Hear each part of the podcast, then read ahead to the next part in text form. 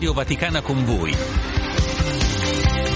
Musica, approfondimenti, ospiti, i vostri messaggi vocali, i titoli dei giornali e siti web italiani e internazionali.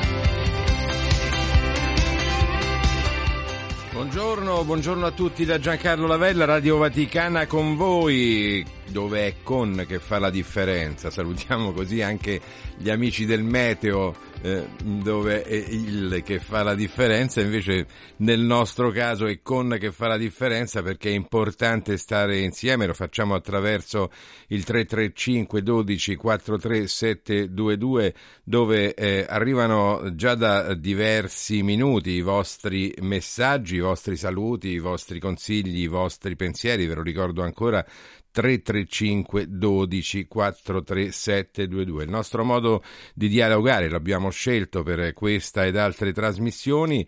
Un altro modo per stare insieme è quello da parte nostra di parlare e di farvi ascoltare possibilmente della buona musica.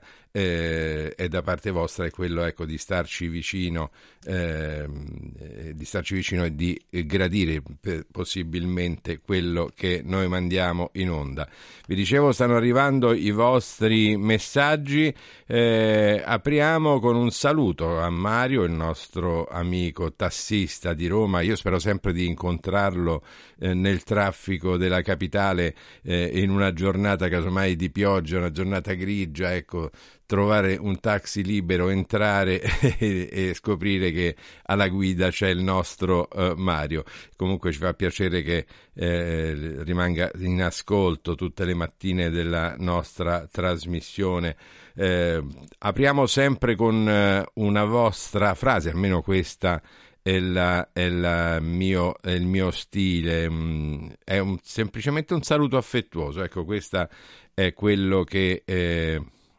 caratterizza un po' la nostra trasmissione Radio Vaticana con voi. Un saluto affettuoso al sottoscritto, ma alla nostra regia oggi Gustavo Messina. Un po' ranghi ridotti, Gustavo, oggi, ma noi siamo come le squadre, sapete, nel calcio a volte c'è un'espulsione, ci sono delle squadre che in 10 giocano meglio che in 11, noi siamo un po' così, poi se siamo tanti meglio ancora. Allora, stiamo per partire e lo facciamo come sempre con la musica. È una dedica che vi faccio con un brano che ci ha fatto ballare, un brano che ci mette di buon umore. Allora andiamo ad ascoltarlo, è di Mike Oldfield con la voce di Maggie Reilly, Moonlight Shadow.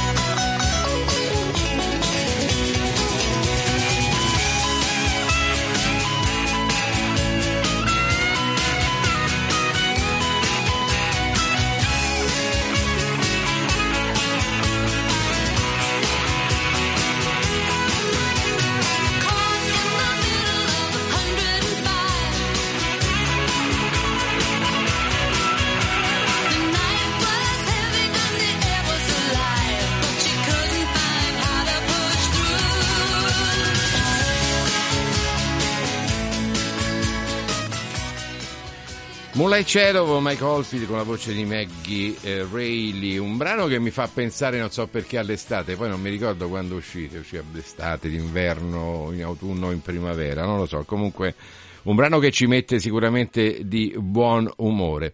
Un'altra frase con cui vorrei iniziare è una frase di Papa Francesco, ce la ricordano i nostri ascoltatori, in particolare Filomena. Per essere grandi bisogna prima di tutto saper essere piccoli. L'umiltà è la base di ogni vera grandezza. Siamo d'accordo, e oggi appunto la nostra regia a ranghi ridotti ci fa pensare proprio a questo. Gli appuntamenti del giorno, mentre al 335 12 43722 continuate a scrivere, stanno continuando ad arrivare i vostri messaggi, proveremo un po' a leggerli tutti. Allora, le dirette innanzitutto da Loreto alle ore 12 dalla Casa Santa, la recita della preghiera dell'Angelus e del Rosario, mentre alle 19 la Santa Messa celebrata dalla Basilica di Sant'Andrea delle Fratte. Da segnalare poi in Liberia c'è un ballottaggio per le presidenziali tra George Weah, che noi conosciamo più come atleta, come grande calciatore nel Milan, c'è qui Andrea De Angelis che mi ha raggiunto. Buongiorno, buongiorno a tutti. È proprio lui il mio primo ospite. Giorgio Weah, ecco, tu avresti voluto averlo nella squadra per cui fai il tifo sicuramente. Io ricordo quel gol che attraversò mezzo stadio di San Siro correndo sul campo per arrivare poi alla porta avversaria, una roba alla Maradona. Ma ne fece un paio anche all'Olimpico con una facilità incredibile. Comunque Giorgio Weah oggi è presidente uscente.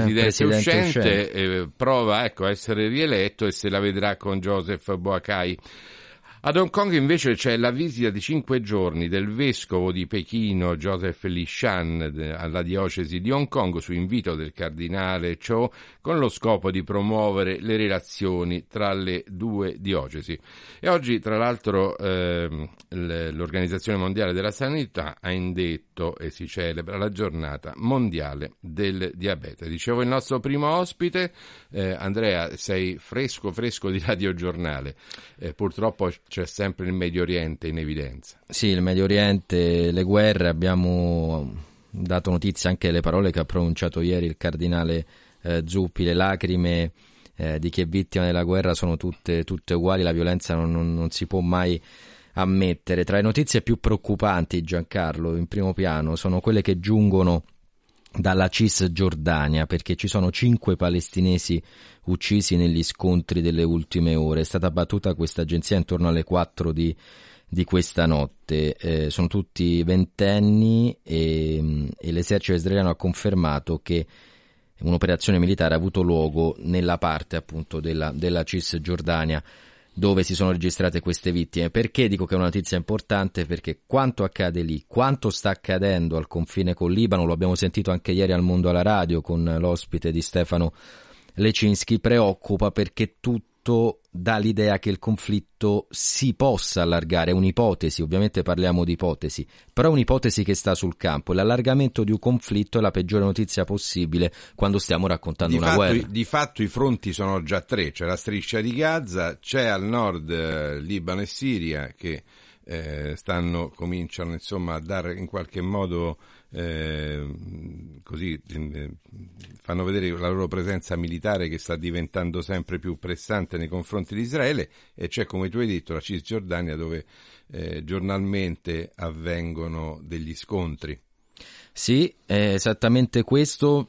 Ti ascoltavo, nel frattempo leggevo un'altra ultima ora. Abbiamo parlato tanto delle incubatrici, di questo reparto neonatale, di questi bambini morti nella Striscia di Gaza. Arriva notizia, lo scrive uno dei portavoce del governo israeliano, che le incubatrici dagli ospedali israeliani stanno arrivando proprio all'ospedale di Al-Shifa per permettere la cura di queste creature appena nate. Hanno affermato le forze di difesa: garantire che le incubatrici arrivino nella striscia e siano consegnate nel modo più sicuro possibile. Dunque questa è anche una risposta a quanto ieri avevamo letto. Anche le Nazioni Unite chiedevano che l'ospedale di Al-Shifa fosse risparmiato da quelli che sono i combattimenti che avvengono nelle zone adiacenti alla struttura.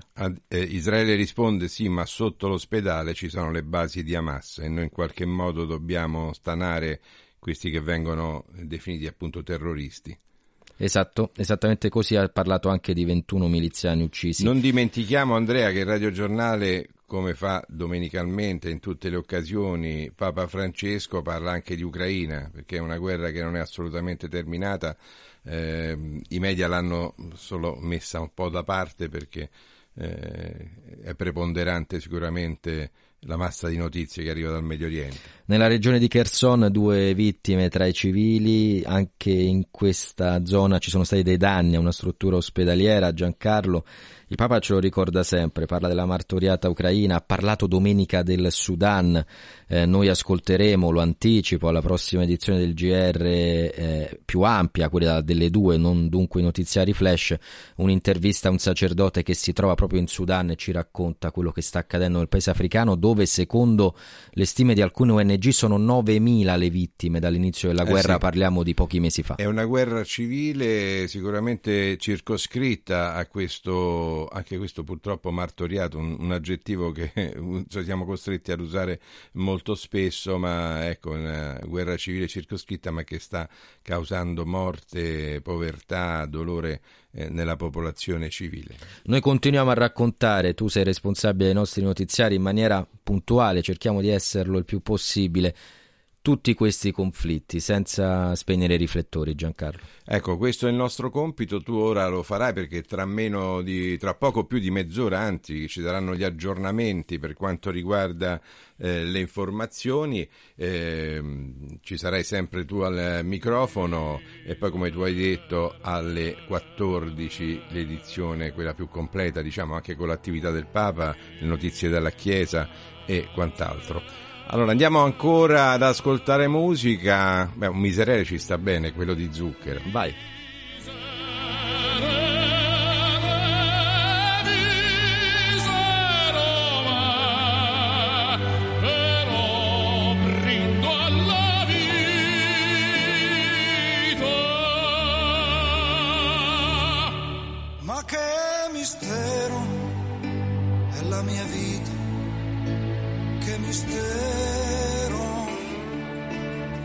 Sono un peccatore dell'anno 80.000, un menzognero.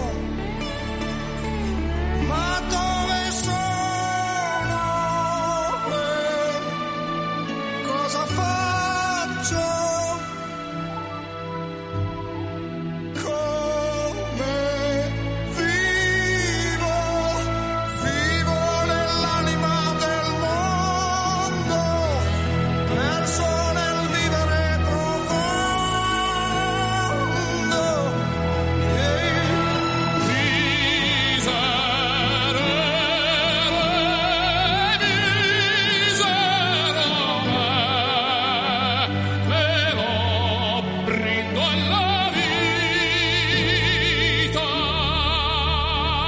vita.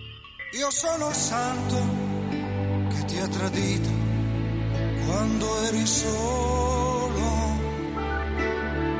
e vivo altrove e osservo il mondo dal cielo e vedo il mare, le foreste e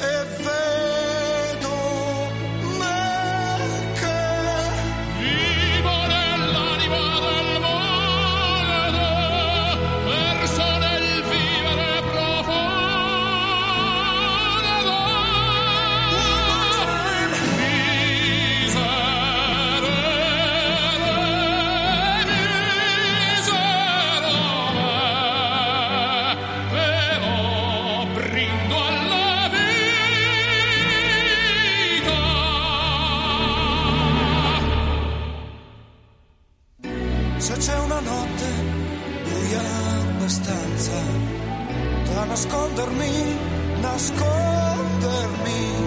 se c'è una luce, una speranza, sole magnifico che splende,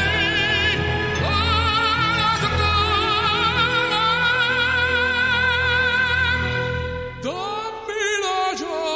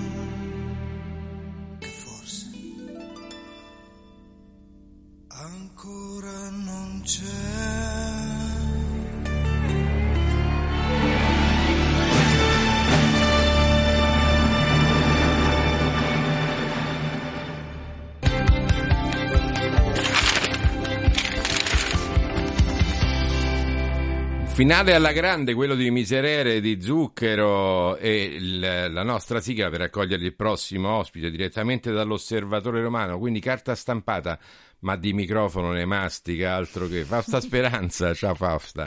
Ciao Giancarlo, un saluto a tutti i nostri ascoltatori. Allora, ora sei impegnata, appunto, come diciamo, nella carta stampata, nell'Osservatore Romano, per presentarci oggi quello che è l'inserto del numero che troveremo in edicola nel pomeriggio e online nella giornata odierna. Esatto. Sono nella redazione cultura, quindi il martedì c'è questo approfondimento, noi lo chiamiamo 4 pagine perché sono fisicamente 4 pagine del giornale, cerchiamo di parlare di cultura, di società, di scienze, di arte, e oggi anticipo qualcosa, diciamo al Maxi si celebrano gli artisti Emilio Esgro e Mario Botta, e quindi c'è un pezzo di Sergio Bassiloni, è una nostra firma del giornale. Per i non romani ricordiamo che il Maxi è un importante... Ah certo, il Museo Nazionale delle Arti del XXI secolo. Ed è un punto di riferimento, no?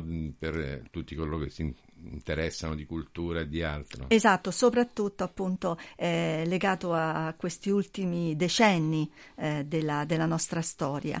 E poi invece, come dire, voliamo qua e là perché abbiamo a volte le 4 pagine dedicate a un solo tema, no? Declinato in vario modo, invece a volte racchiude diversi argomenti, come è il caso di oggi, per cui abbiamo per esempio un servizio di Silvia Gusmano su Britta Tekentrop, che è una artista che ci parla dell'altalena, quindi già immagini, Giancarlo, che è qualcosa di poetico, poi in questo libro ci sono anche tante immagini per i bambini, quindi veramente apre a un immaginario bello, perché ne abbiamo bisogno, no? In questo mondo anche, come dice il Papa, di sognare un mondo nuovo, sognare qualcosa diverso. Poi abbiamo uno dei pezzettini piccoli ma sempre molto preziosi e molto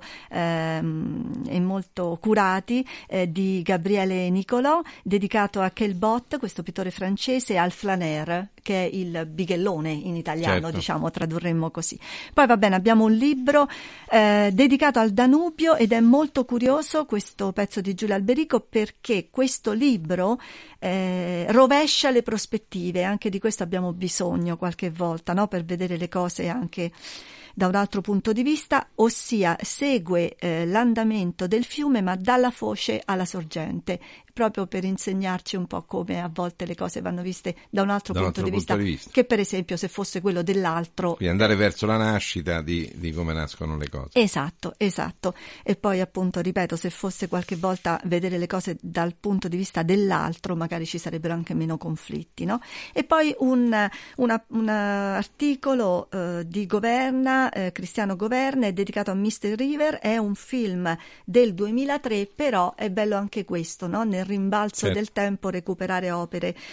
E poi, fatemelo dire con un'affezione particolare, 100 anni dalla coscienza di Zeno, un libro veramente che... Uno dei libri da portarsi sull'isola deserta. Che ci ha fatto riflettere a tutti, che purtroppo finisce con la consapevolezza, con questa immagine, no, di questo palazzo che sta bruciando e non ce ne siamo accorti, e forse questo dovrebbe essere un monito ancora 100 anni dopo, perché nel 1923 usciva La coscienza di Zeno, 100 anni dopo dovrebbe essere un monito ad accorgerci che sono anni che il Papa parla di terza guerra mondiale a pezzi per i vari focolai, e poi a un certo punto ci svegliamo che siamo in guerra, ecco, quindi che il palazzo brucia. E poi per ultimo segnalo Favola vera, pietra e fionda, ovvero l'arte sempre viva della guerra, un pezzo che fa molto pensare di Giulia Galeotti, che è la nostra coordinatrice della redazione cultura dell'Osservatore Romano. Insomma, tanta carne al fuoco, come si dice, no? E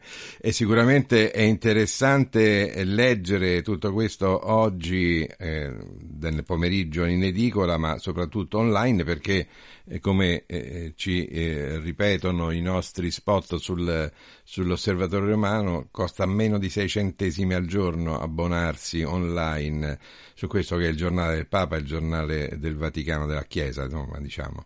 Sì, quindi sappiamo che l'editoria dei quotidiani soffre molto di disaffezione, no? In qualche modo i social hanno portato a svilire il ruolo di intermediazione fondamentale tra un giornalismo di qualità e il cittadino. Fondamentale perché? Perché i social possono portare informazione, ma non c'è né verifica delle fonti né appunto la verifica delle fonti e della notizia stessa. E comunque, voglio dire, l'avvento di internet ha costretto i giornali a trovare un nuovo modo di dialogare con i lettori, no? Non si compra più il giornale per sapere cosa è successo ieri, l'incidente, il disastro oppure il discorso politico, perché lo sai in tempo zero ormai questo. Esatto, no? Però si dovrebbe comprare il giornale per capire il contesto di quella notizia, contestualizzare, che significa dare anche un significato a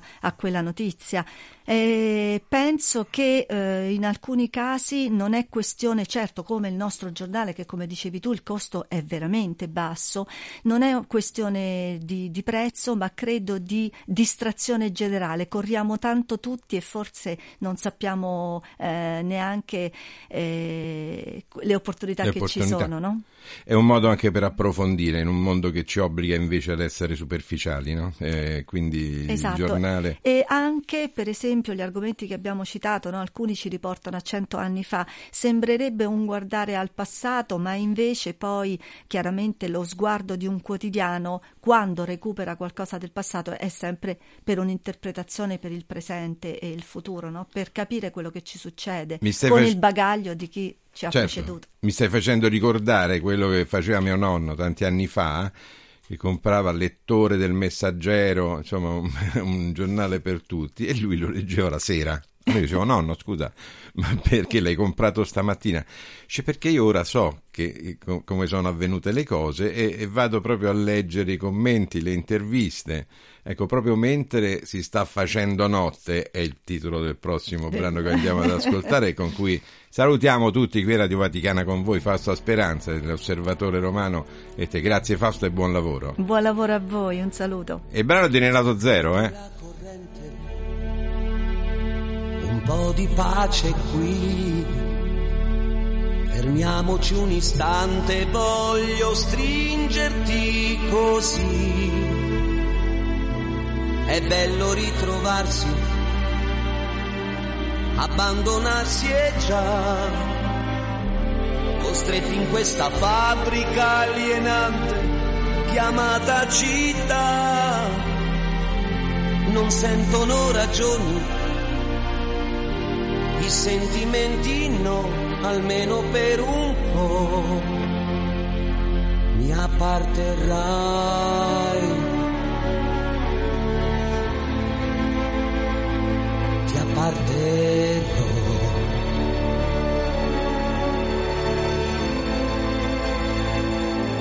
Inutili rumori, non è felicità.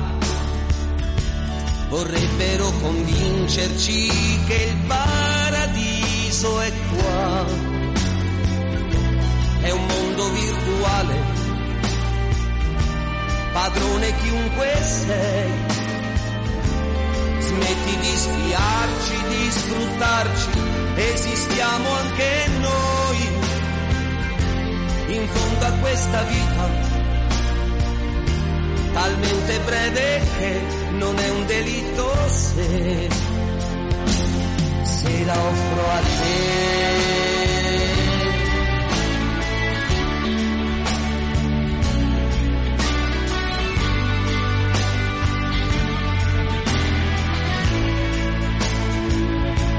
Di travagliati giorni, fantastiche turne, io contro il mondo e tu a fianco a me. Quel coraggio dov'è? Si sta facendo notte,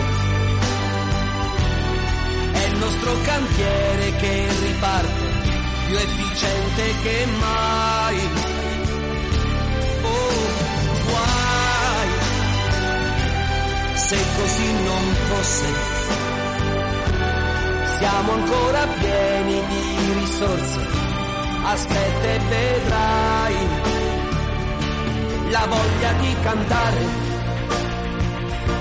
è è figlia dei miei guai.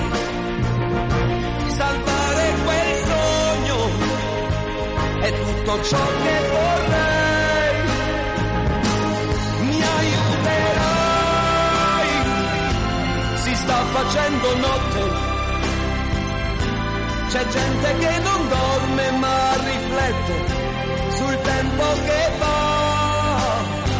Non è un problema d'età, aprite quelle porte e fate entrare amore in ogni cuore finché ce ne sta. Non fosse stata musica a guarire i silenzi miei, non starei qui a difenderla, non ti chiederei di credere in lei. Lo sai, si sta facendo notte, se questa nostra stella non decolla avrò sbagliato e anche tu, che ti aspettavi di più. Son giochi disonesti per tanti irresistibili idealisti, a soluzione non c'è. Diamoci dentro finché non si faccia notte.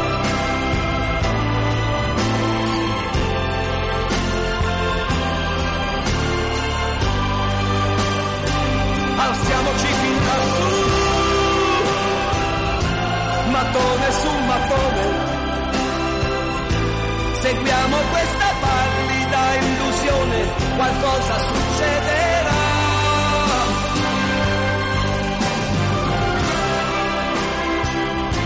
Si sta facendo notte. Si sta facendo notte. Renato Zero, il 335 12 43 722 in ebollizione. Salutiamo, perché loro salutano noi, Pina, Ciro, Antonio, Maria Giustina, Angelo e tutti i gruppi, perché chiaramente in questa chat ci sono anche tanti gruppi che ci scrivono: Santa Rita, Padre Pio Sant'Antonio, il gruppo Regina della Pace, Sister in Christ, insomma, e tanti altri gruppi, oltre ai messaggi che singolarmente ci mandate. Poco fa, ecco, è arrivato quello di Roselì: buongiorno a tutti, grazie. Oggi più che mai è necessario filtrare le notizie, e questo è un commento a quanto dicevamo poco fa con Fausta Speranza dell'Osservatore Romano, ed approfondire, cercare fonti serie, professionali, che ci trasmettano le notizie e non fantasie. La scelta del giornale diventa dunque importante, essenziale per capire. Un forte abbraccio all'equipe di Radio Vaticana, con voi sempre in sintonia. Roselì, grazie Roselì. E, insomma, è la scelta dell'Osservatore Romano, è sicuramente da questo punto di vista una scelta vincente. Arriva un messaggio vocale di Mario, che ora faremo ascoltare. Un messaggio che arriva dopo un messaggio invece scritto che ci manda: quando abbiamo così delle difficoltà, dei problemi, il Signore ci dà la forza di sopportarle. Sentiamo, ecco, cosa ci dice Mario nel suo messaggio. Tutti. Buongiorno, buona giornata e buona informazione. Un caro saluto a tutte le persone che come me vi ascoltano, diciamo così, apprezzando il vostro lavoro. E ecco, in virtù del mio amico che mi manda questo pensiero che condivido, perché questo è il mio periodo in cui il Signore ha deciso che io devo avere la mia croce, è sempre poca rispetto alla mia miserabilità, sempre poca, ed è diciamo così, come giustamente c'è scritto, mi ha dato e mi sta dando il coraggio e la forza di portarla avanti, insomma, ecco. Per cui io prego sempre contro ogni forma di sopraffazione, contro la guerra e contro l'odio dell'uomo sull'uomo. Quando vince l'amore vince sempre. E prego anche per tutte le persone che stanno portando la croce e non si rendono conto che alla fine è un dono, e dobbiamo esserne grati, perché nel momento in cui Lui ci abbandona avremo altre croci di cui non ci accorgeremo finché non ci sarà il nostro disastro. Comunque, buona giornata a tutti, buona giornata, un abbraccio forte. E buona giornata a te, Mario, grazie per il tuo messaggio, le tue parole profonde e soprattutto grazie per averci annoverato dal gruppo di amici, così, di quelle persone che ti stanno più vicine, proprio è questo lo scopo della nostra trasmissione di Radio Vaticana, è con voi. Ancora un saluto a Mario e se è un momento di difficoltà veramente ci auguriamo che tu riesca a superarlo quanto prima. Andiamo a dare un'occhiata al vituperato web, internet, ne parlavamo prima e facciamo introdurre la nostra analisi con uno stacco.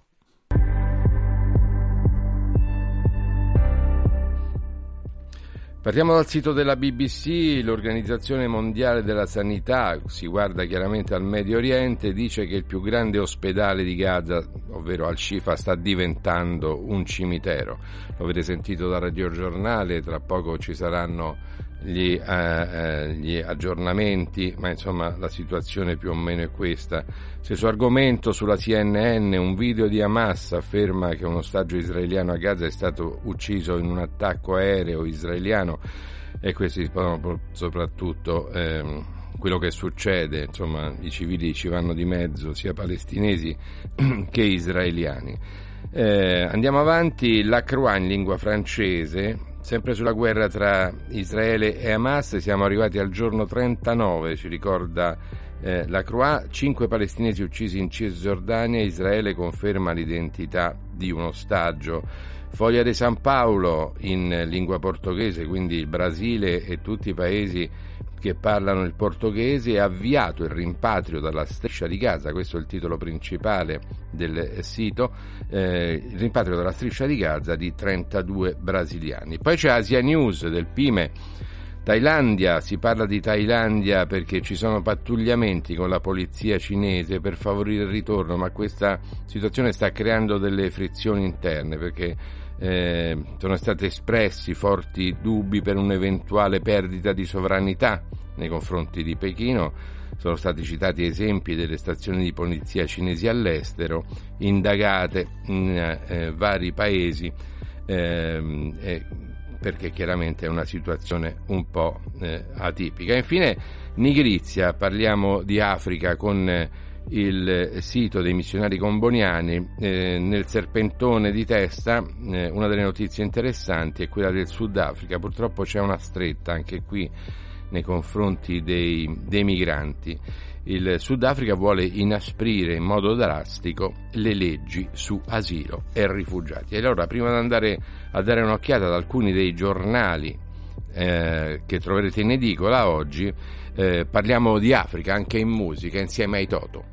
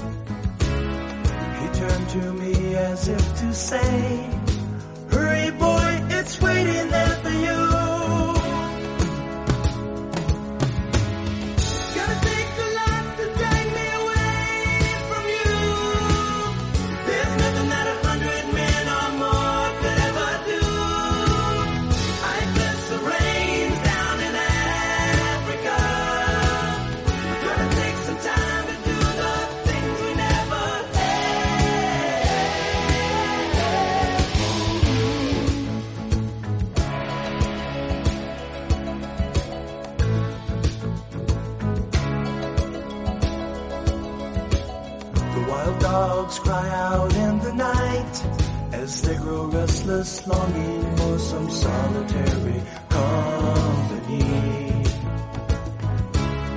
I know that I must do what's right, sure as Kilimanjaro rises like Olympus above the Serengeti. I seek to cure what's deep inside, frightened of this thing that I've become. Gonna take the life to take me away from you. There's nothing that 100 men or more could ever do. I guess the rain's down in Africa. We're gonna take some time to do the things we never had.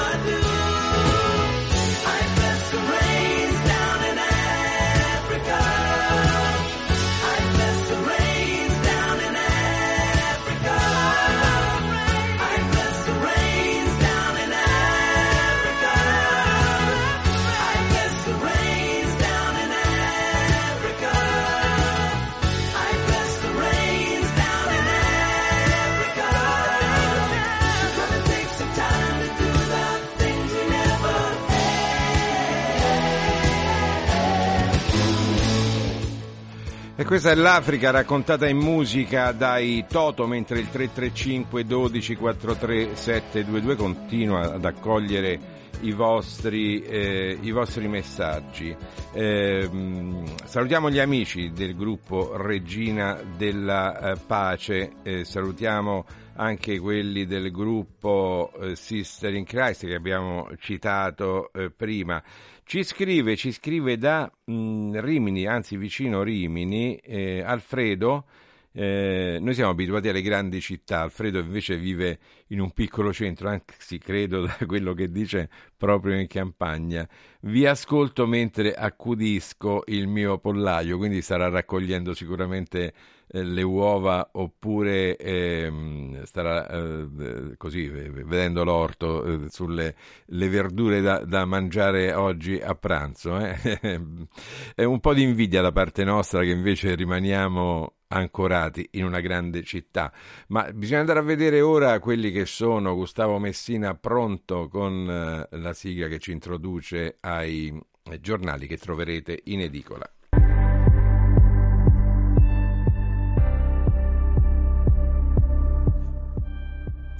Avvenire, il quotidiano di ispirazione cattolica della Conferenza Episcopale Italiana, apre con le parole del cardinale Zuppi all'apertura ieri dell'assemblea straordinaria della CEI, un messaggio tutto centrato sulla speranza, è la pace il destino. Zuppi parla anche di un clima costituente per le riforme in Italia, il sogno di una chiesa più dinamica, lo sguardo poi, come abbiamo detto, puntato in particolare su Medio Oriente, Ucraina, Sudan e tutte le altre guerre.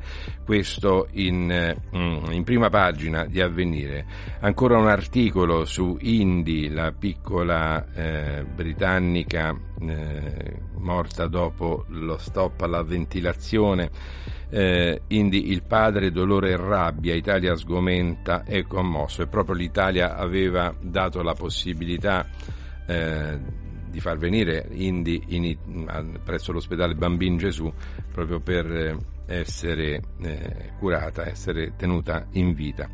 Il Corriere della Sera al centro mette la politica italiana, c'è uno sciopero imminente che sta creando non poche polemiche, perché il garante avrebbe detto no a uno sciopero generale per venerdì 17 prossimo, mancano i requisiti perché sia il generale, ma i sindacati non si fermano, sciopero, il no del garante, questo è il titolo del servizio che troverete sul Corriere della Sera. Poi chiaramente anche le notizie, i servizi sul Medio Oriente.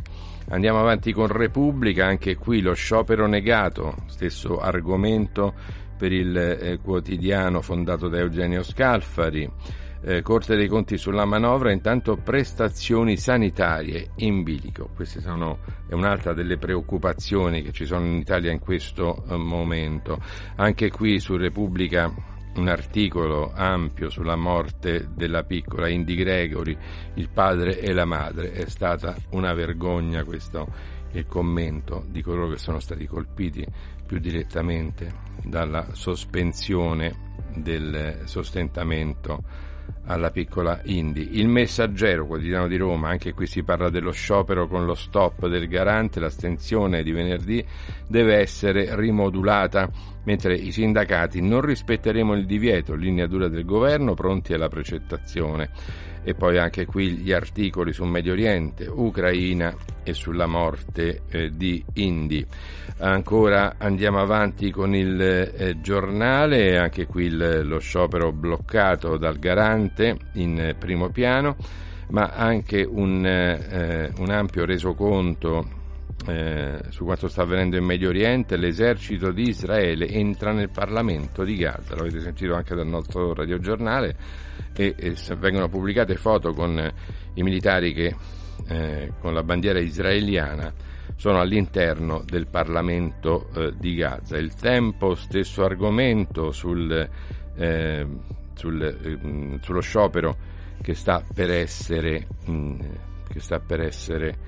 indetto, anzi è stato indetto per venerdì 17 dai sindacati. Anche una notizia più locale, quella nel Lazio, record di vittime stradali, sono state 399 i decessi nel 2022, Roma in testa per numero di pedoni uccisi. Andiamo avanti col Fatto Quotidiano, USA e Israele, qui ecco si apre invece con notizie internazionali, guerra di bugie, Biden nasconde la verità, questo è il titolo del Fatto Quotidiano. L'esercito di Netanyahu sostiene di avere riconquistato la striscia, mentre l'ospedale di Al-Shifa è un cimitero. Fronda al Dipartimento di Stato, diffondiamo fake, sono crimini di guerra. Infine il Foglio, si parla anche qui della crisi in Medio Oriente, i due stati che i leader palestinesi non hanno mai voluto. Questo è un approfondimento con cui apre il quotidiano diretto da Claudio Cerasa. E poi in taglio più basso, a Gaza City non comanda più Hamas, con tre articoli che spiegano un po' la situazione. Questo ed altro, ecco, oggi in edicola. Andiamo ad ascoltare ancora un brano musicale, è tempo di ascoltare ancora musica internazionale, lo facciamo insieme ai Genesis in questa casa in riva al mare, con la voce di Phil Collins.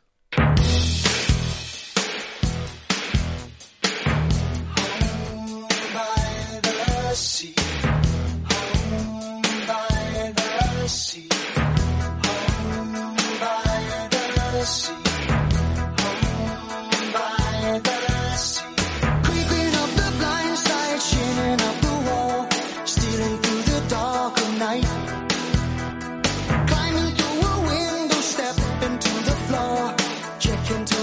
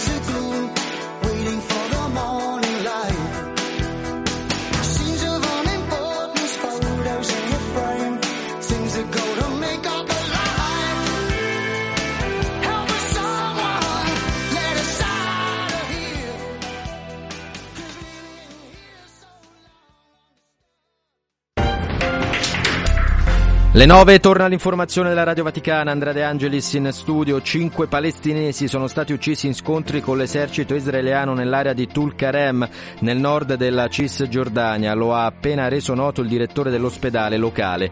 E nel corso delle attività condotte a Gaza, una notizia all'ultima ora, soldati israeliani hanno scoperto un tunnel militare di Hamas scavato in profondità sotto a una moschea. Il re di Giordania, Abdullah, ha avvertito che qualsiasi scenario che includa la rioccupazione di parti di Gaza da parte di Israele peggiorerà la crisi e che le continue violazioni israeliane in Cisgiordania e Gerusalemme potrebbero far esplodere la regione. 19 cittadini sudcoreani sono stati liberati dopo oltre un mese di prigionia in Myanmar, dove erano trattenuti vicino al confine con la Thailandia. È tutto per ora. L'informazione della Radio Vaticana torna alle ore 10. Eccoci di nuovo in studio, insomma abbiamo sentito gli aggiornamenti dell'informazione, mentre al 335 12 43 722 ci scrive Serena che ci manda insomma un pensiero che ora andiamo a leggere. Un caro saluto a tutti voi di una buona giornata, grazie Serena. Chiaramente un augurio che contraccambiamo di cuore. Grazie per il vostro prezioso lavoro con il quale date notizie in modo chiaro e veritiero. Ci proviamo, Serena, perché comunque da quello che dici tu ci riusciamo, insomma, almeno per quel che è possibile. Siete fantastici anche perché riuscite a donare gioia, speranza e serenità a tutti quelli che vi ascoltano. Un forte saluto, una preghiera di incoraggiamento per tutti coloro che soffrono e particolarmente per Mario. Ecco, è molto bello che questa chat serva a farvi dialogare tra di voi. Ecco, da Serena, insomma, un abbraccio virtuale al nostro amico Mario, un caloroso abbraccio anche e ricordo nella preghiera per la fantastica Radio Vaticana per Papa Francesco. Dio ci benedica tutti e la Sacra Famiglia ci custodisca e accompagni sempre. Vi vorrei dedicare a voi tutti dalla fantastica Radio Vaticana il brano Solo chi si ama veramente di Gianni Morandi. Allora ce lo andiamo a cercare e questa è una promessa, domani Gianni Morandi con Solo chi si ama veramente. Noi andiamo invece ad ascoltare ancora musica americana. Il brano è di Bob Dylan, però è stato reso famoso innanzitutto dai Birds e Mr. Tambourine Man.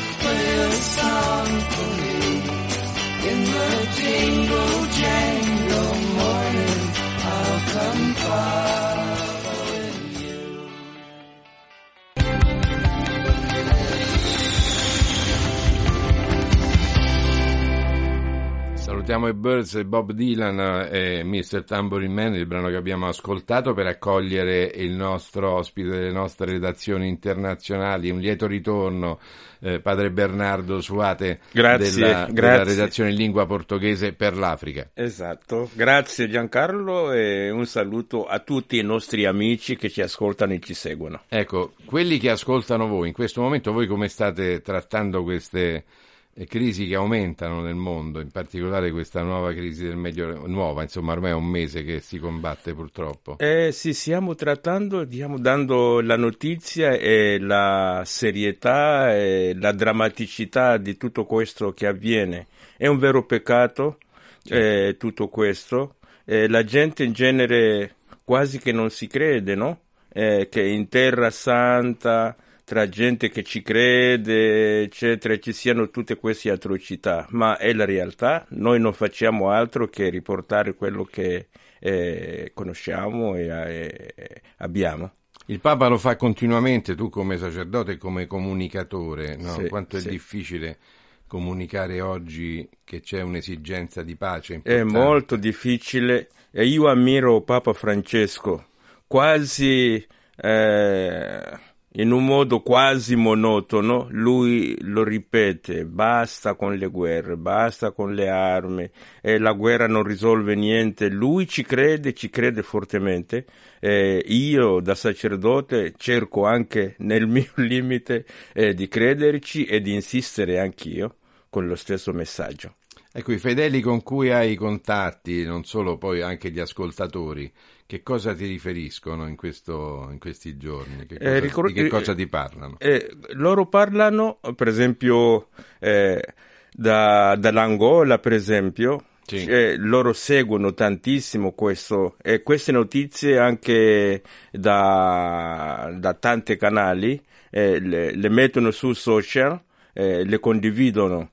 Ma anche da altre parti, per esempio in Mozambico, Capo Verde, dunque la gente segue questo e ha tanta paura, e in tanti dicono ma dove andiamo a finire con questo? Sarà allora vero quello che il Papa dice, che la terza guerra a pezzi è veramente in atto?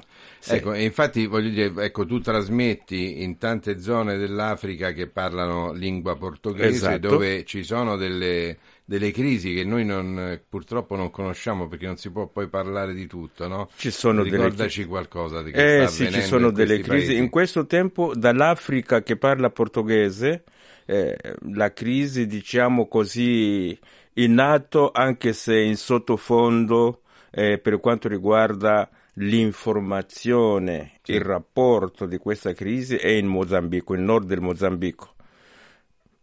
Le autorità insistono che la situazione è sotto controllo, ma chi è lì, e io vengo da lì, certo. Sì, sa che le cose non sono così semplici, così normalizzate, no? Anche se anni fa, grazie anche all'intervento della comunità di Sant'Egidio, certo, il Mozambico riuscì ad avere la pace per un po' di tempo. La pace è stata, come tutti lo sanno ormai, nel 92, fino al 2016, quando è scoppiata questa, diciamo così, situazione di conflitto nel nord del Mozambico. Abbiamo avuto una pace relativa, con qualche... Queste sono le conseguenze del periodo coloniale, secondo te? Perché ricordiamo che il Mozambico è stato per tanto tempo colonia proprio del Portogallo, no? Ci sono stati tanti studi, tanti tentativi di lettura di questa situazione. Io credo che i motivi sono tanti. I motivi coloniali, cioè quasi 50 anni fa, ci saranno sicuramente, ma anche ci sono interessi economici, interessi religiosi, interessi di chi si sente un po' escluso dalle risorse che ci sono. È tutta una situazione complessa che va vista con calma e chissà un giorno ci si potrà mettere seduti e vedere e risolvere la situazione. E risolvere veramente in maniera definitiva. Grazie, sì. Don Bernardo Suate. No, io insieme a te voglio leggere alcuni dei messaggi che continuano ad arrivare al 335 12 43 722. Vi ricordo che questa è sempre Radio Vaticana con voi, oggi in compagnia di Giancarlo Lavella con Gustavo Messina in regia. Ci scrive Agnese: sono Agnese, abito a Palazzolo Acreide, arcidiocesi di Siracusa, ho 35 anni e la canzone che avete mandato poco fa, si riferisce a quella dei Genesis, è una canzone On by the Sea, la casa sul mare, è una canzone più anziana di me, perché era di 40 anni fa, ma a me piace tantissimo, grazie per averla trasmessa. Ci fa piacere, ecco, che anche le nostre scelte musicali siano gradite. Poi Rosita ci scrive, perché qua attraverso la chat si mandano anche delle battute, non so Don Bernardo, sì. Sai che l'altro giorno per le strade di Ladispoli, che è una cittadina vicino a Roma, c'è stato un leone che è uscito, sì. Che è uscito dal circo e ha passeggiato. L'ho visto con certo piacere, perché io sono stato ordinato certo. Diacono a Ladispoli, dunque conosco quelle zone. E allora ecco, prendendo ad esempio un modo di dire che c'è, dice, ogni mattina una gazzella si sveglia nella savana e sa che dovrà correre più veloce del leone, invece questa battuta è una gazzella dei cani, ogni mattina si sveglia e sa che dovrà correre più veloce del leone, il leone di Ladispoli. Grazie Don Bernardo Suate, responsabile del programma in lingua portoghese per l'Africa della Radio Vaticana. Noi andiamo ancora a sentire un po' di musica straniera, lo facciamo dopo aver sentito i Genesis, un altro gruppo coevo dei Pink Floyd, dei Genesis e di Emerson, Lake and Palmer e di tanti altri di quel periodo. Pensate, Jethro Tull, Ian Anderson, il suo leader, hanno fatto un brano, Moths sulle falene, sono quelle farfalline che volano di notte intorno alle luci. Sentiamo.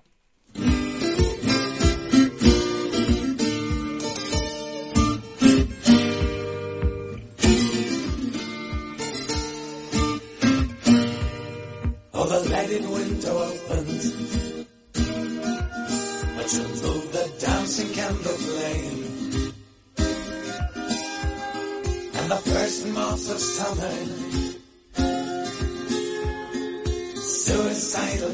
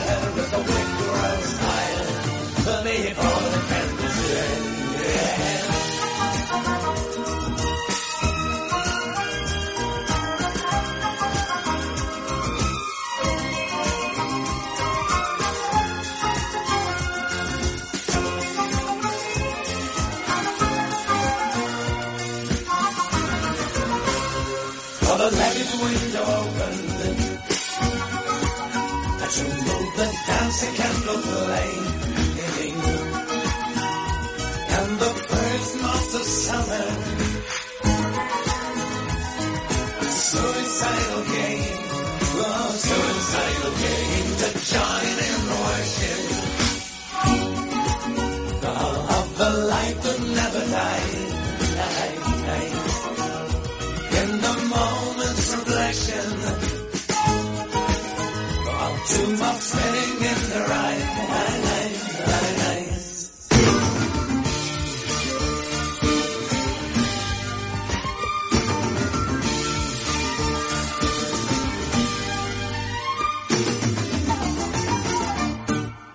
Insomma, questa è una musica anche tradizionale, quella che propongono e hanno proposto da anni Jethro Tull oggi qui a Radio Vaticana con voi. I vostri messaggi continuano ad arrivare al 335 12 43 722, un bellissimo buona vita arriva da Stefano, e Filomena che continua a seguirci e ci dà sempre nuovi spunti su cui da approfondire, su cui confrontarci, e in questo caso c'è un nuovo messaggio sul rispetto per il creato.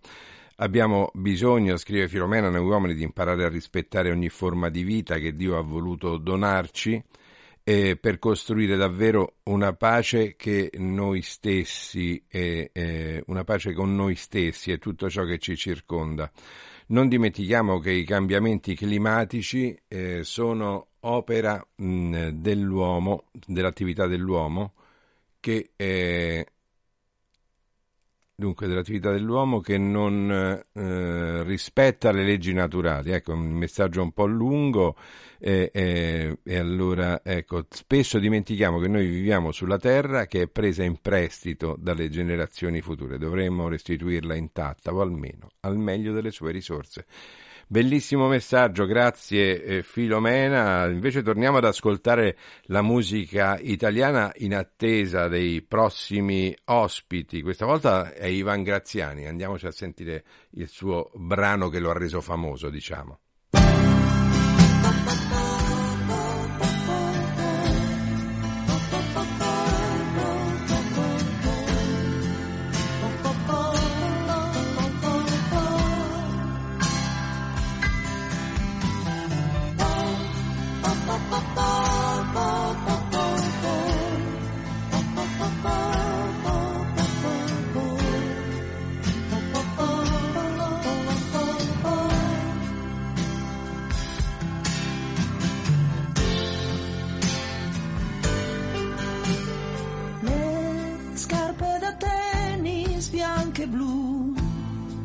Seni pesanti e labbra rosse e la giacca a vento.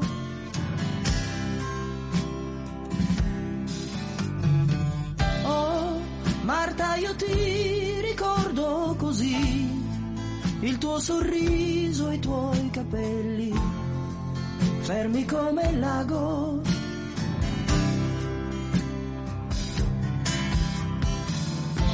Lugano, addio, cantavi mentre la mano mi tenevi. Canta con me, tu mi dicevi ed io cantavo di un posto che non avevo visto mai. Tu mi parlavi di frontiere, di finanzieri e contrabbando, mi scaldavo i tuoi racconti. E mio padre sì, tu mi dicevi, qua su in montagna combattuto, poi del mio mi domandavi.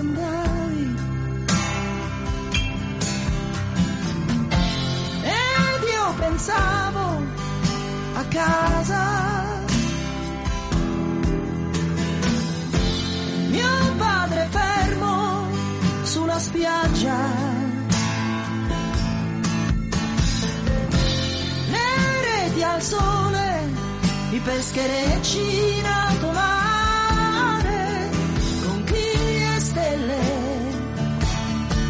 le bestemmie e il suo dolore. Oh, guarda, io ti ricordo così, il tuo sorriso e i tuoi capelli, fermi come il lago. Oh, oh, oh, oh, oh, oh, oh, oh, oh, oh, oh.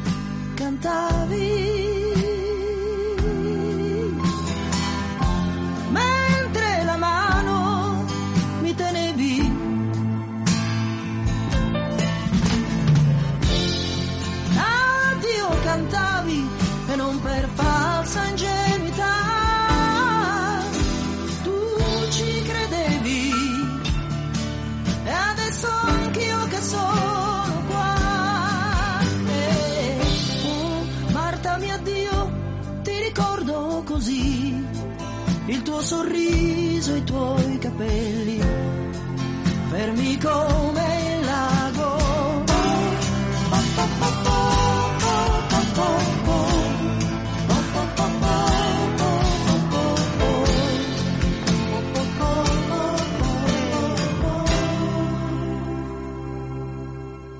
Un brano che emoziona sempre, questo Lugano Addio di Ivan Graziani. Uno sguardo al nostro sito vaticannews.va, innanzitutto l'attività del Papa ancora in prima pagina, perché poi ci sarà quella odierna che andrà a sostituire, ma rimarrà sempre poi nelle sottopagine, il Papa a testimoniare la solidarietà evangelica in tempo di frammentazione, è quello che il Papa ha detto ieri nell'udienza alle suore scolastiche. Poi l'intervento di Zuppi, del cardinale presidente della CEI, in guerra le lacrime sono tutte uguali, l'odio non deve mai giustificare le violenze.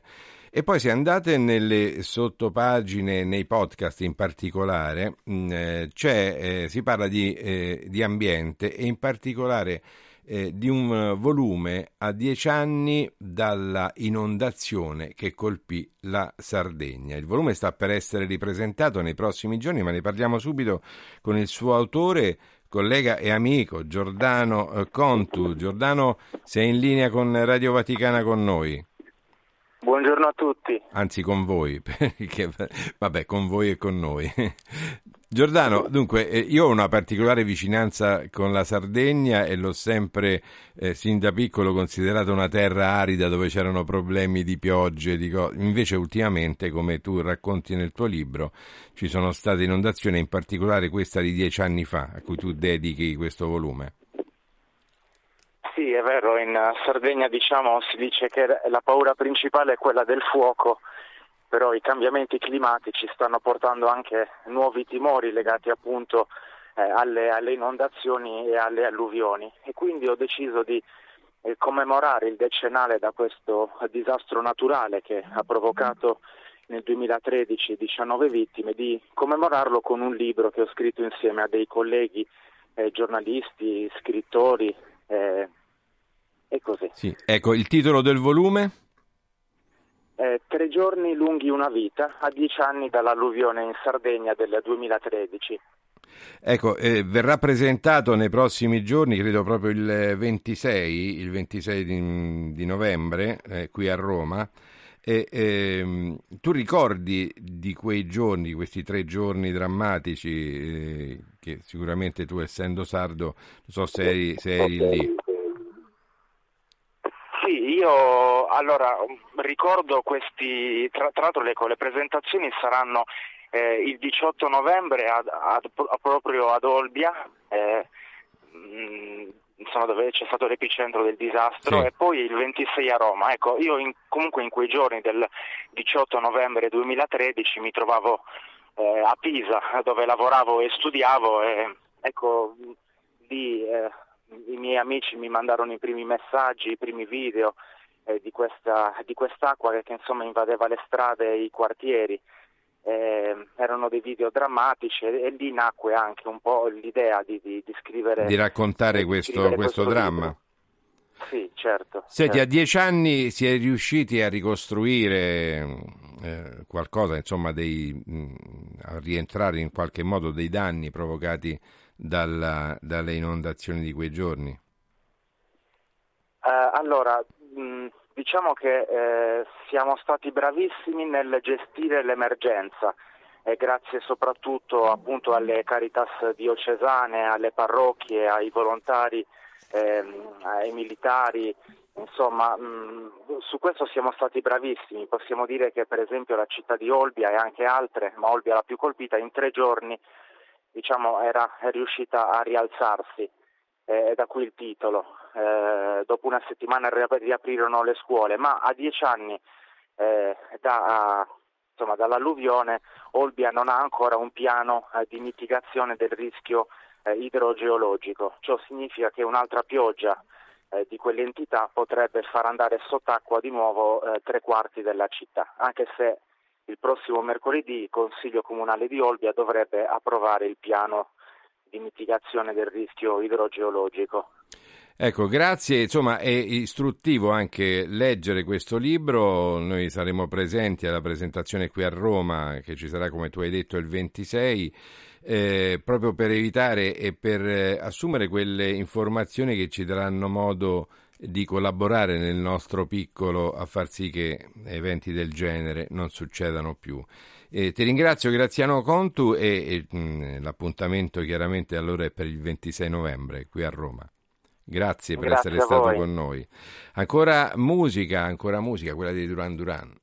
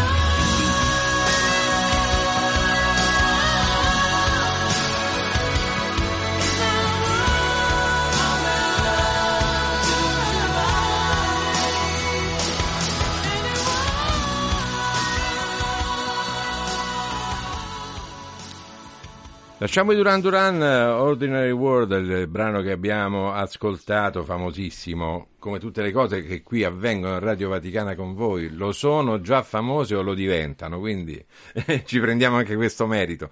Radio Vaticana con voi anche ancora oggi in compagnia di Gustavo Messina in regia, del sottoscritto Giancarlo Lavella. E apriamo ad un appuntamento, come definirlo, medico, sanitario, un appuntamento che vuole essere il primo, anzi uno dei primi che ripetiamo periodicamente. Abbiamo con noi ospite, ormai un'amica, Edith Aldama. Ciao Edith, benvenuta. Ciao Giancarlo, grazie. Responsabile, per ricordiamolo, dell'area medica malattie reumatiche dell'ufficio pastorale sanitario della diocesi di Roma e dell'area medica Unione Professionisti Sanitari Opere Sanitarie di Carità. In particolare, ecco, noi ci siamo già sentiti in passato per parlare di fibromialgia, una malattia oscura che diciamo è difficile da diagnosticare, ci sono pochi interventi da parte delle istituzioni, ma il Papa vi è molto vicino in questo, no? Sì, è vero. Allora, diciamo che come area medica abbiamo voluto attenzionare questa patologia, perché purtroppo è una patologia che ancora non è riconosciuta dallo Stato italiano e non è inserita nei livelli essenziali di assistenza. Quindi come pastorale sanitaria della diocesi di Roma abbiamo voluto aprire questa finestra di ascolto e vicinanza a questa categoria di malati, perché purtroppo sono soli e abbandonati, quindi per ridare una dignità a queste persone. La fibromialgia è una malattia che fa parte della grande area delle malattie reumatiche, forse. Ottimo, reumatologico. Ecco, avete sentito l'ospite graditissimo che ci ha portato Edith Aldama, il professor Gian Domenico Sebastiani. Benvenuto qui a Radio Vaticana con voi, professore.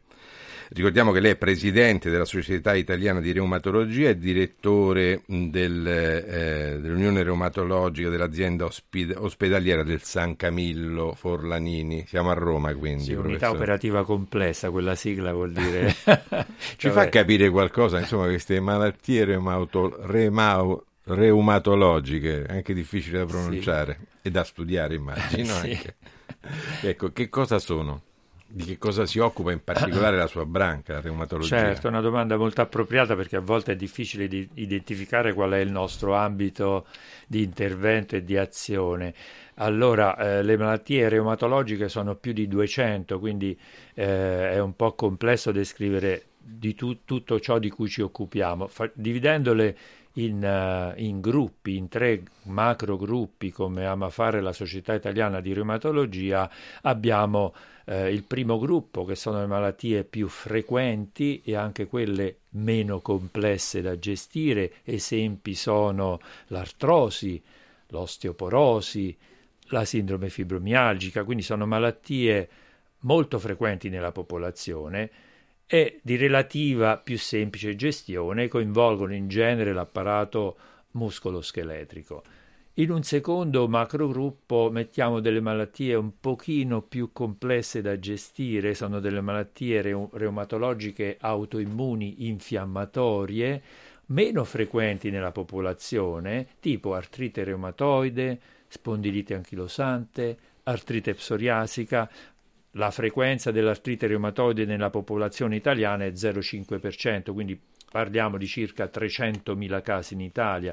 Messe tutte insieme queste malattie reumatiche infiammatorie / autoimmuni saranno circa 1 milione, quindi non sono pochi, però sono malattie più complesse da gestire. Perché? Perché oltre all'apparato muscoloscheletrico possono anche interessare altri organi e apparati, il cuore, l'apparato cardiovascolare, il polmone, la cute, l'occhio. Siamo nel settore infiammazione. E non, quindi, io le dicevo prima, un dolore al ginocchio, ma credo sia un problema ortopedico, no? Come faccio ad accorgermi? Ecco, deve andare alla visita reumatologica. Ecco, giustamente. Diciamo, il reumatologo è il primo livello, in quanto riesce a inquadrare correttamente la diagnosi, a definire appunto se la malattia è una malattia infiammatoria, se è una malattia della cartilagine, se è altro, dopodiché indirizzerà eventualmente all'ortopedico qualora per esempio ci sia la necessità, opportunità di un intervento chirurgico, per esempio mettere una protesi, altrimenti la gestisce lui se è terapia farmacologica o diciamo infiltrativa locale. Quindi abbiamo detto i primi due gruppi. Il secondo gruppo, meno frequenti, un po' più complesse, abbiamo detto, anche perché abbiamo a disposizione dei farmaci molto efficaci, dei farmaci a elevata tecnologia, la cui gestione non è affatto semplice, quindi va fatta dallo specialista, certo, che li sa usare, che li usa tutti i giorni, insomma, che ha una particolare dimestichezza nell'utilizzarli. Terzo gruppo, malattie ancora meno frequenti, alcune rare quando rientrano in un determinato cut-off numerico. Queste malattie sono quindi meno frequenti ma molto complesse da gestire, interessano l'apparato muscoloscheletrico ma prevalentemente possono interessare altri organi e apparati. Faccio l'esempio delle vasculiti, delle connettiviti tipo il lupus eritematoso sistemico, la sclerosi sistemica, sono malattie multiorgano, a volte è necessaria una gestione multidisciplinare, quindi il reumatologo, lo pneumologo, il cardiologo, il nefrologo. Nel lupus la biopsia renale. La interrompo, professore, ma è vero quello che si dice quando certe patologie interessano un numero estremamente limitato di persone, ma sono patologie comunque gravi?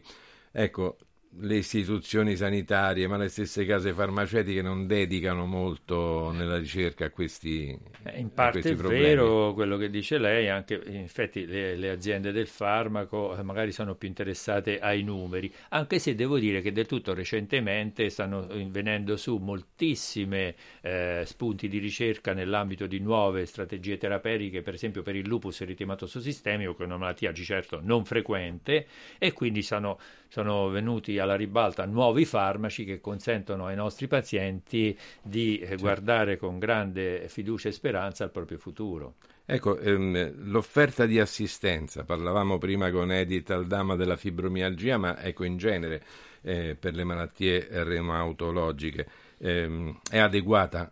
Ci riferiamo all'Italia, no? Perché lei chiaramente sì, opera diciamo, in questo paese. Qualche idea della situazione italiana posso averla sicuramente. Quello che dice lei è corretto, cioè l'offerta, da questo punto di vista la reumatologia soffre di una carenza assistenziale, sia a livello territoriale, quindi non ci sono sufficienti reumatologi nei presidi territoriali delle ASL, sia a livello di strutture che erogano assistenza ospedaliera come la mia è un'unità operativa complessa al San Camillo, ma se lei guarda nel Lazio di unità operative complesse di reumatologia o comunque di unità operative di reumatologia anche dipartimentali che siano dotate di posti letto per la degenza ordinaria non ce n'è proprio. Se leva a Rieti, a Viterbo, a Latina, a Frosinone non c'è un'unità operativa di reumatologia. Quindi si viene necessariamente trasferiti in quel caso. Prima ci devi arrivare, poi devi comunque subire un percorso a volte gravato da molta inappropriatezza anche a livello dell'assistenza territoriale. Partiamo da un punto fondamentale. Le scuole di specializzazione in reumatologia producono una serie di giovani molto preparati, ma questi poi non hanno una collocazione nelle strutture pubbliche. Se lei chiede visita reumatologica al suo medico di medicina generale che le fa l'impegnativa, poi telefona al RECUP, il tempo d'attesa è superiore ai 12 mesi. E questo, diciamo, questo ha delle conseguenze molto le conseguenze proprio di questa le conseguenze sono non diciamo carenza, chiamiamolo necessario rallentamento, no? Sì, questa diciamo carenza, assenza di reumatologi a livello territoriale comporta che poi c'è l'incontro del paziente reumatologico col medico che lo sa gestire avviene con ritardo, si chiama ritardo diagnostico. In questo lasso di tempo, ritardo diagnostico, questo ritardo genera dei danni sia individuali che sociali. Individuali perché nel frattempo che la malattia non è diagnosticata progredisce e dà un danno irreversibile in termini anche di invalidità.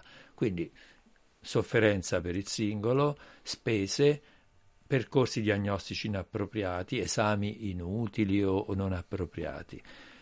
Questo produce il fatto che la malattia accumula danno irreversibile che poi si traduce parallelamente nell'invalidità e quindi incremento dei costi sociali. Dei costi sociali, certo. Quindi danno per l'individuo. Io volevo ricoinvolgere Edith Aldana perché Edith opera in questo ruolo perché tu stessa, Edith, è stata colpita dalla fibromialgia. Qual è stato in pochi secondi il tuo percorso, insomma, da quando ti sei accorta di avere questa patologia in poi? Diciamo comunque che per arrivare a una diagnosi è molto difficile perché diciamo che questa va ad esclusione di altre patologie e sono arrivata a una diagnosi dopo quasi 4 anni dall'insorgenza dei sintomi. Certo.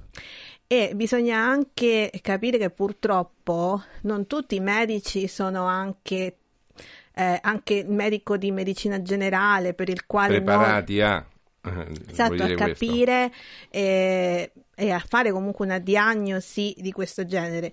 Il percorso che la grande maggioranza di pazienti segue è quello di affidarsi alla figura, quando senti dolore, dell'ortopedico, della fisiatra, che poi non ti indirizzano verso la figura del reumatologo, quindi c'è anche una carenza proprio dal punto di vista sociale della conoscenza del perché il reumatologo è importante. E non riesce, professor Sebastiani, quindi a gestire questa patologia. Non riesco a fare il miracolo. Sicuramente. La realtà è questa. Allora, se il fibromialgico va dal reumatologo, la diagnosi la riesce a fare in poco tempo e con pochi mezzi, non è necessario fare grandi accertamenti di laboratorio né strumentali. Viceversa, se non capisci cosa ha il paziente, cominci a fargli fare TAC, risonanze, per centinaia di volte gli autoanticorpi, arrivano da noi con valigie piene di documenti perfettamente inutili. Tutto questo comporta disagi per il singolo, costi per il singolo e costi per la società e accumulo di danno, perché in quei 4 anni la malattia cronicizza e poi è più difficile ottenere di risultati dal trattamento farmacologico.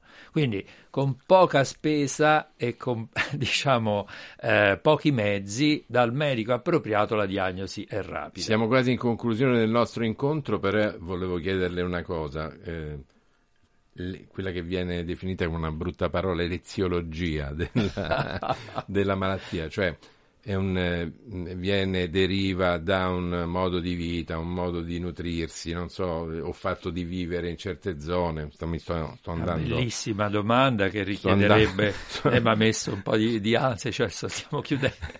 Intanto stiamo parlando della fibromialgia, malattia a causa eziologia sconosciuta, quindi certamente non è imputabile a qualcosa di sbagliato che abbiamo fatto. Quindi non posso dire sto mangiando questa cosa nella mia vita, dipende da quello, no. No, oppure vivo in un clima umido, questo, quell'altro, ho fatto questa attività, non è riconducibile a uno stile di vita sbagliato l'insorgenza di questa malattia, come di molte altre malattie reumatologiche, l'artrite reumatoide perché viene, l'eziologia è sconosciuta, anche se conosciamo i meccanismi patogenetici della malattia e conosciamo tutta una serie di fattori di rischio che, messi tutti insieme, poi alla fine in un terreno, magari un background genetico appropriato, conducono alla malattia. Ecco, non c'è un singolo agente che scatena la malattia. Stiamo per salutarci, una familiarità c'è? C'è una familiarità per molte malattie reumatologiche, senz'altro. Familiarità non vuol dire ereditarietà, quindi se la domanda è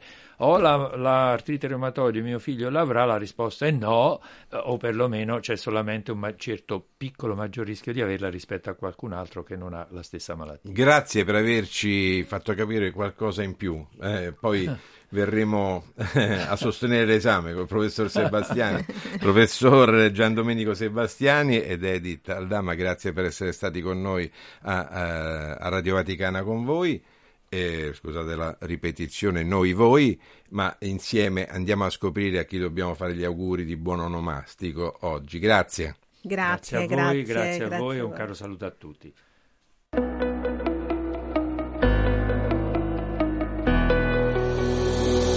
Oggi, 14 novembre, la Chiesa ricorda San Serapio. Nasce a Londra nel 1179. Ragazzino, Serapio è col padre alla terza crociata di Riccardo Cuor di Leone. Dopo varie peripezie, entra nei mercedari e si dedica al riscatto e alla conversione degli schiavi, che libera centinaia in Francia, in Spagna e ad Algeri. Qui i Mori lo martirizzano nel 1240.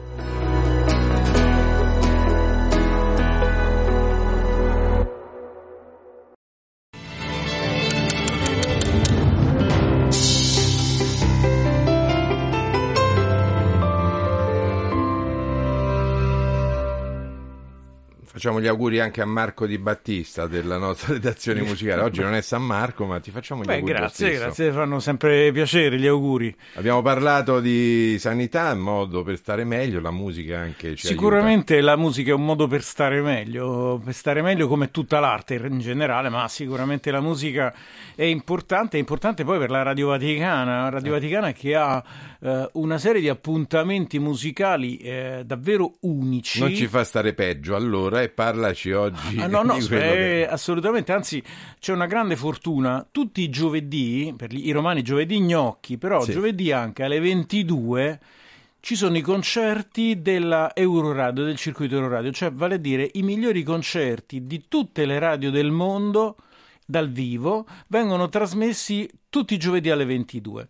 E poi c'è, per chi non riesce, c'è la possibilità di riascoltarli in podcast, sempre sui podcast di Radio Vaticana Musica su vaticannews.va, ma soltanto per una settimana. Quindi, per esempio, se in questo momento c'è qualche ascoltatore che vuole andare di corsa a sentirsi il podcast di Spazio IBU, lo trova e in questo momento potrà ascoltare della musica della Anversa del Cinquecento. Il percorso per arrivare brevemente?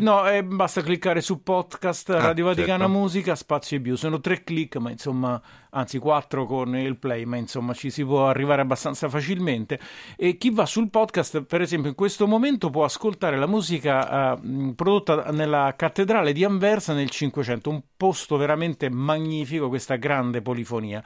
Ma poi giovedì prossimo 16 novembre alle 22 una occasione bellissima di ascoltare una grandissima orchestra, la NHK di Tokyo. NHK sarebbe la sigla della radio giapponese, sì, che è una radio davvero dalla fama incredibile. E prima però di parlare di che cosa ascolteremo. Sono molto più melomani giapponesi gli italiani. C'è una stagione in Giappone. Ci sono delle stagioni musicali in Giappone che in Giappone sono meravigliose e continue. Ma noi, siccome ascolteremo giovedì 16 la sinfonia numero 1 di Franz Schubert, che inizia con un adagio introduttivo. Si usava allora fare questo adagio introduttivo, lo aveva fatto per primo probabilmente Haydn, prima dell'allegro che poi veramente dà l'avvio alla sinfonia. Allora sentiamone un pochino, come ci serve un po' anche per noi come introduzione.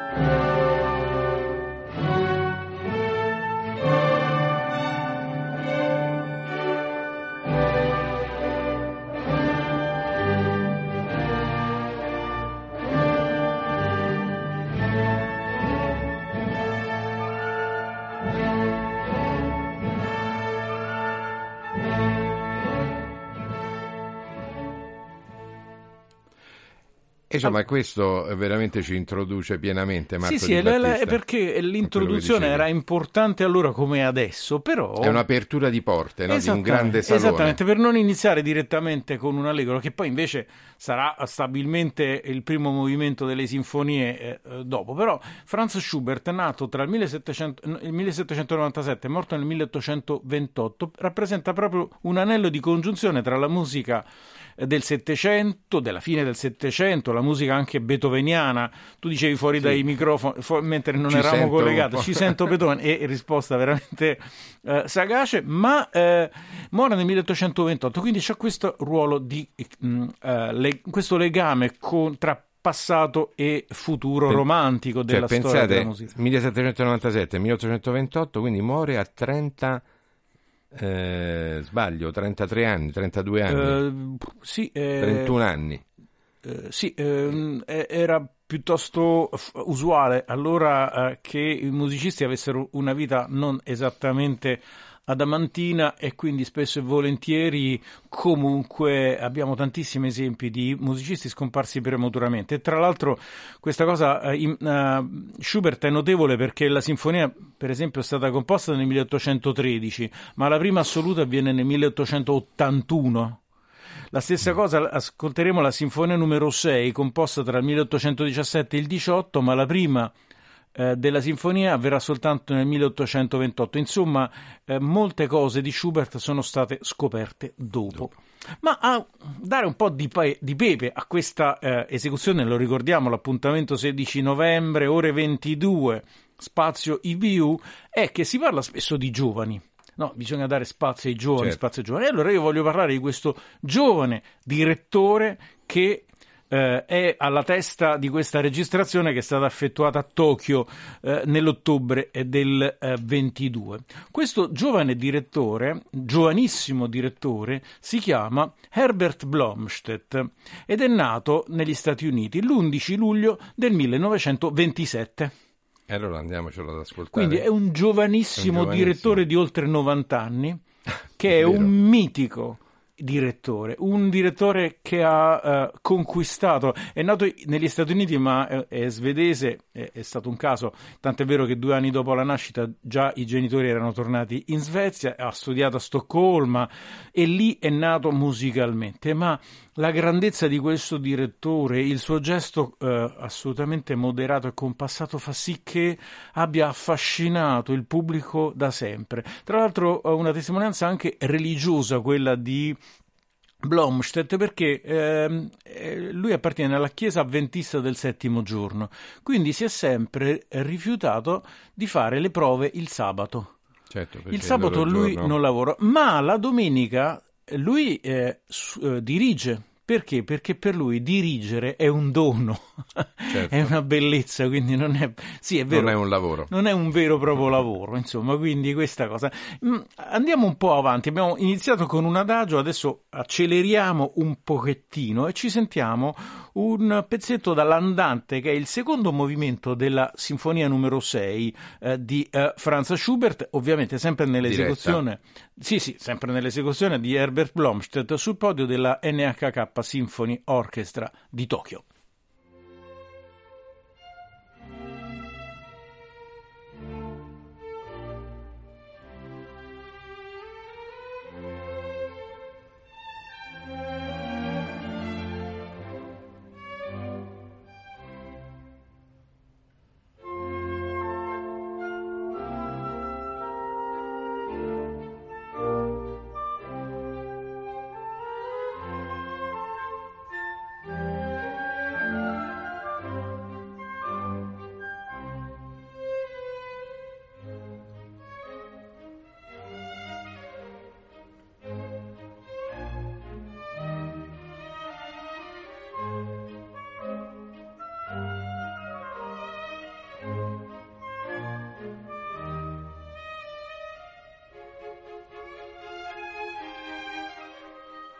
Bello questo andante, sì, vero? Devo dire che mi ha preso. Ho visto la faccia e hai fatto bene. Spero che anche i nostri ascoltatori abbiano avuto lo stesso tuo così atteggiamento rispetto a questa genialità di Franz Schubert, questo compositore davvero meraviglioso della storia della musica, e questa esecuzione di Herbert Blomstedt. Blomstedt continua a stupire per la sua bravura. Non è un problema il fatto che lui abbia più di 90 anni, il fatto bello è il suo modo di dirigere, il suo atteggiamento umile rispetto alla musica, al suo lavoro. Il suo lavoro è quello di far rivivere la musica. La bellezza della musica è che è un'arte unica, perché è un'arte verticale.